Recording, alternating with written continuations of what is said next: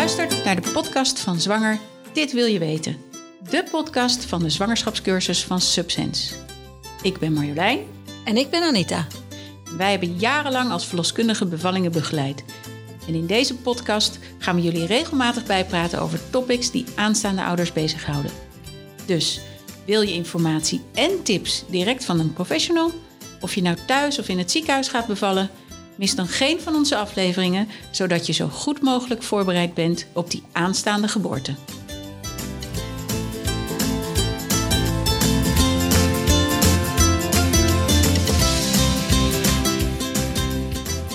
In deze aflevering alles wat je wil weten over het breken van de vliezen.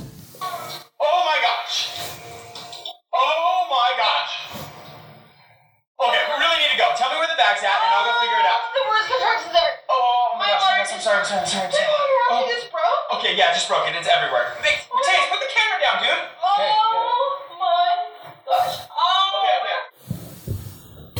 Ja, dat is toch wat de meeste mensen zich voorstellen bij het breken van de vliezen. Maar gaat dat ook echt zo? Meestal niet, want eh, meestal zijn het niet de Niagara-watervallen die eh, ineens losbreken. Het kan ook druppeltje voor druppeltje zijn. Dus paniek hoef je niet echt te hebben. Dat wordt vaak in de film wel zo uitgelegd, omdat dat de enige manier is voor een regisseur om te laten zien dat hij een bevalling eh, wil laten, Ja. wil laten Ja, zien. natuurlijk. Dus die plons water, dat is niet altijd zo, wat jij zei? Nee. Nee, dus je hoeft ook zeker niet in je bed eh, plastic zeiltjes te gaan leggen. Oh, dat ligt ook zo naar. Hè? Want Zeker je in de al zo, ja, en je kan al zo transpireren als je zwanger bent. Dan lig je weg te drijven. eh, Ja, en dan je weet je misschien sowieso niet of je vliezen gebroken zijn als het druppeltje voor druppeltje gaat. Nee, want dat kan ook. Druppeltje voor druppeltje. Ehm, nou ja, goed. Ik- even over dat bed. Ik zou lekker een flink dik badlaken dubbelvouwen en dat onder je heupen neerleggen. Dat absorbeert voldoende. Ook het transpiratievocht direct. Oh, precies. Direct je koffer pakken, direct naar het ziekenhuis. Want dat hoor je eigenlijk ook hè, in dat geluidsfragment. Is dat dan belangrijk? Nee, natuurlijk niet. Eh, je moet je altijd eerst even rustig blijven en je gaan afvragen, een aantal dingen afvragen. Ja. En die gaan we je zo uitleggen. Ja. Er zijn een aantal scenario's, om dan toch in die filmwereld te blijven, die we ons kunnen voorstellen, eh, die we jullie gaan uitleggen. Ja, en in sommige scenario's kun je rustig wachten tot de ochtend eh, voordat je je verloskundige belt. En in andere moet je eigenlijk direct bellen. En Ja. dan zal zij verder instructies geven wat te doen. Precies. Maar wat is nou allereerst iets waar je aan moet denken als je vliezen breken? Of mogelijk je vliezen gebroken zijn? Dan denk je, hoe ver ben ik eigenlijk zwanger? En waarom is dat zo belangrijk? Nou, je weet dat eh, men zegt tussen de 37 weken en 42 weken mag je gaan bevallen. Voor de 37 weken spreken we van een premature bevalling. Prematuur is dus eigenlijk te vroeg. En dat betekent dat je dus dan in het ziekenhuis moet bevallen, ook als je thuis wilde bevallen. Ja, en dan als je dus te vroeg bent, dan is het verstandig om even met je verloskundige te gaan overleggen. Dus dan moet ik ook midden in de nacht bellen. Ja, dan moet je midden in de nacht bellen. Natuurlijk niet in paniek raken. Dat is nooit ergens goed voor. Maar de verloskundige die kan je geruststellen en zeggen wat je in dat geval moet doen. Oké. Volgende scenario. Scenario 2. Stel dat het hoofdje nog niet is ingedaald. Wat doe je dan? Nou, je zal denken, hoe moet ik nou weten of het hoofdje wel of niet is ingedaald? Dat vind ik best wel moeilijk. Nou, dat is natuurlijk ook lastig, maar ga er maar vanuit dat je verloskundige daar wel op let.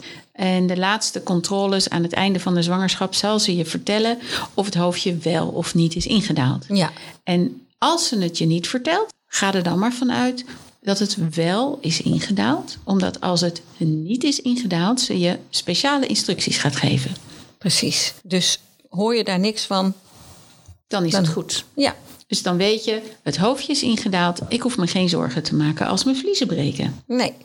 Scenario 3. Scenario 3 is de kleur van het vruchtwater. Ja, kijk daar even naar. Stel je voor, je, je wordt midden in de nacht wakker. Je denkt, woe, dat is wel erg nat in bed. Je haalt je badlaken eruit en inderdaad een, een plasje. die daar geabsorbeerd ligt. Je gaat je bed uit, gaat naar de badkamer, sluipen. Want misschien kan je partner nog even doorslapen. Heel lief voor Anita. Ja, die heb je straks nodig. Ja, zeker. Hè? zeker. Dus ehm, liever dat hij nog even door kan slapen. Nou, dan ga je naar de badkamer, licht aan. En dan kijk je welke kleur het vruchtwater is. Want wat is eigenlijk normaal de kleur? Kleurloos. Met Ja. een paar vlokjes. Soms wat witte vlokjes. Hè? Een beetje crèmig kan het ook wel eens zijn. Dat is oké, dat is normaal.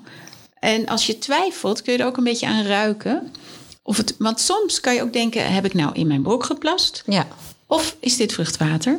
zeker als het druppelt. eh, druppelend is, dan moet je daar goed op letten. Ja. Dus dan ruik je even, want vruchtwater ruikt een beetje zoetig. We noemen het wel eens een beetje weeg. Om in de vaktaal te blijven. Vaktaal te blijven. Hé, maar eh, kleurloos hè, of een beetje vlokjes. Maar welke kleur kan het dan nog meer zijn? Ja, ik noem het altijd groen en dan wel specifiek erwtensoepgroen. Ja, het is een beetje bruin-groen, hè? Ja, bruinig, groenig. Dat zou betekenen dat de baby ergens onderweg in het vruchtwater gepoept heeft. En die poep, die is als je hem ziet net na de geboorte heel zwart en teerachtig. Ja. Maar vermengd met vruchtwater wordt het echt groen. Ja, ja. Erwtensoep. En het Bah, kan hè, dikke bah. erwtensoep zijn of dunne erwtensoep. Nou, dat is best wel... Ja, maar ja, eh, die baby heeft er dan in gepoept. En dan hoor ik vaak in de cursus mensen zeggen... ja, dat is dus gevaarlijk. Dan moet je direct bellen. Nou, je moet wel bellen. Ja. Ook midden in de nacht. Ja, Maar of het zo enorm gevaarlijk is, dat is de vraag. want wat, weet je...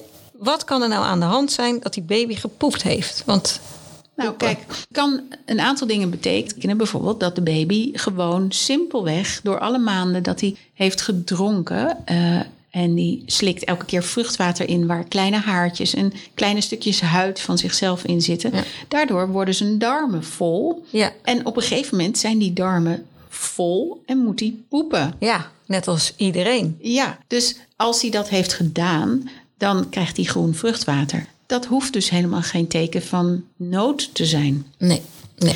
Want, het, want dat is het, hè? Dat we, we nemen het geen risico. Hè? Je moet bellen, omdat het zou kunnen zijn dat het een teken van nood is. Want je kent allemaal de uitdrukking wel. Ik doe het in mijn broek van angst. Hè? Ik poep in mijn broek.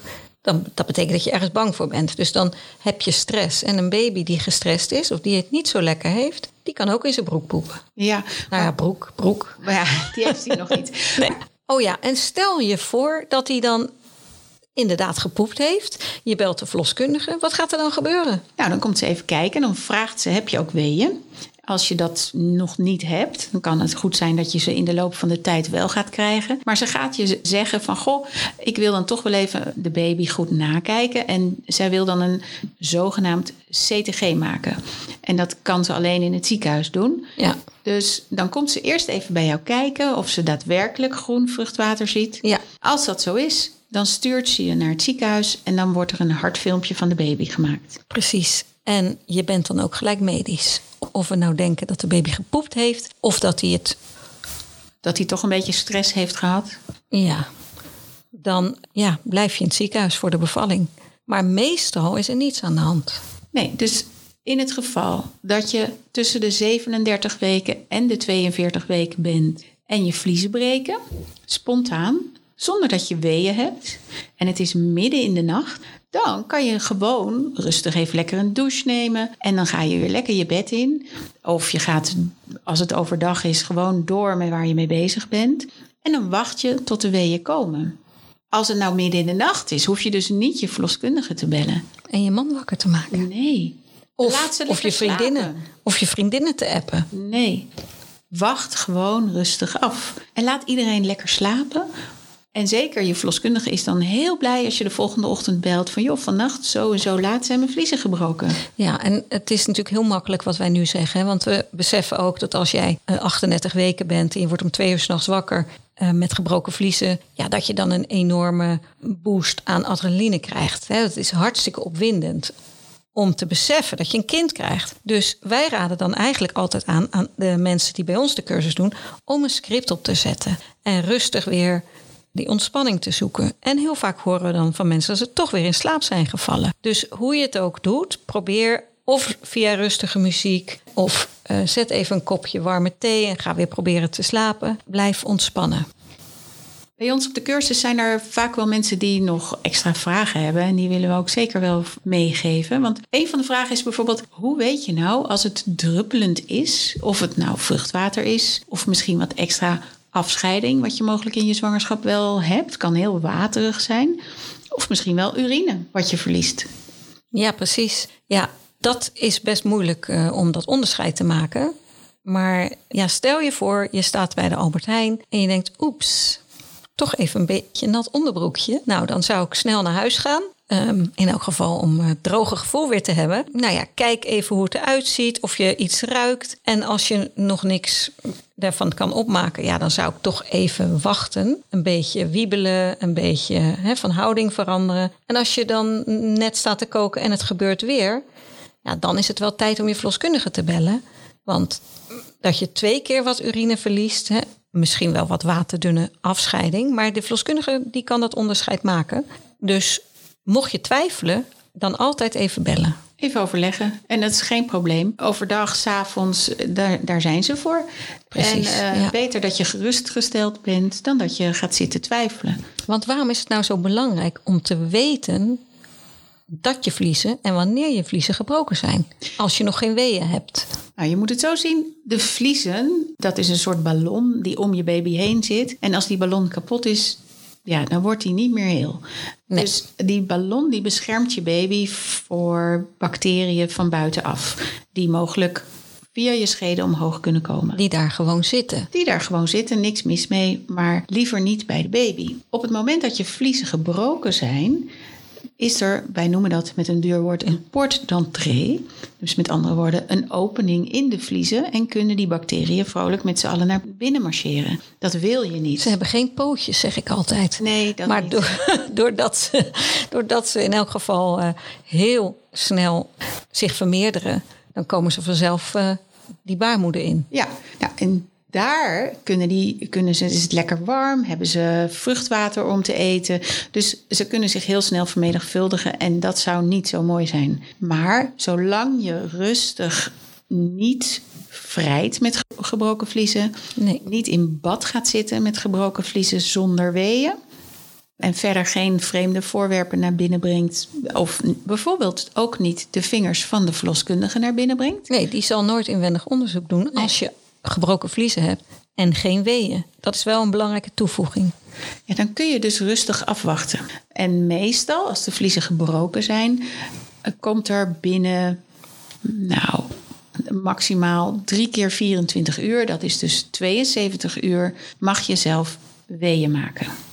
Ja, dus dat betekent dat, je, dat men afwacht. Meestal hè, 48 tot 72 uur. Maar je krijgt vaak wel instructies. Ja, want je mag dan dus niet in bad gaan zitten.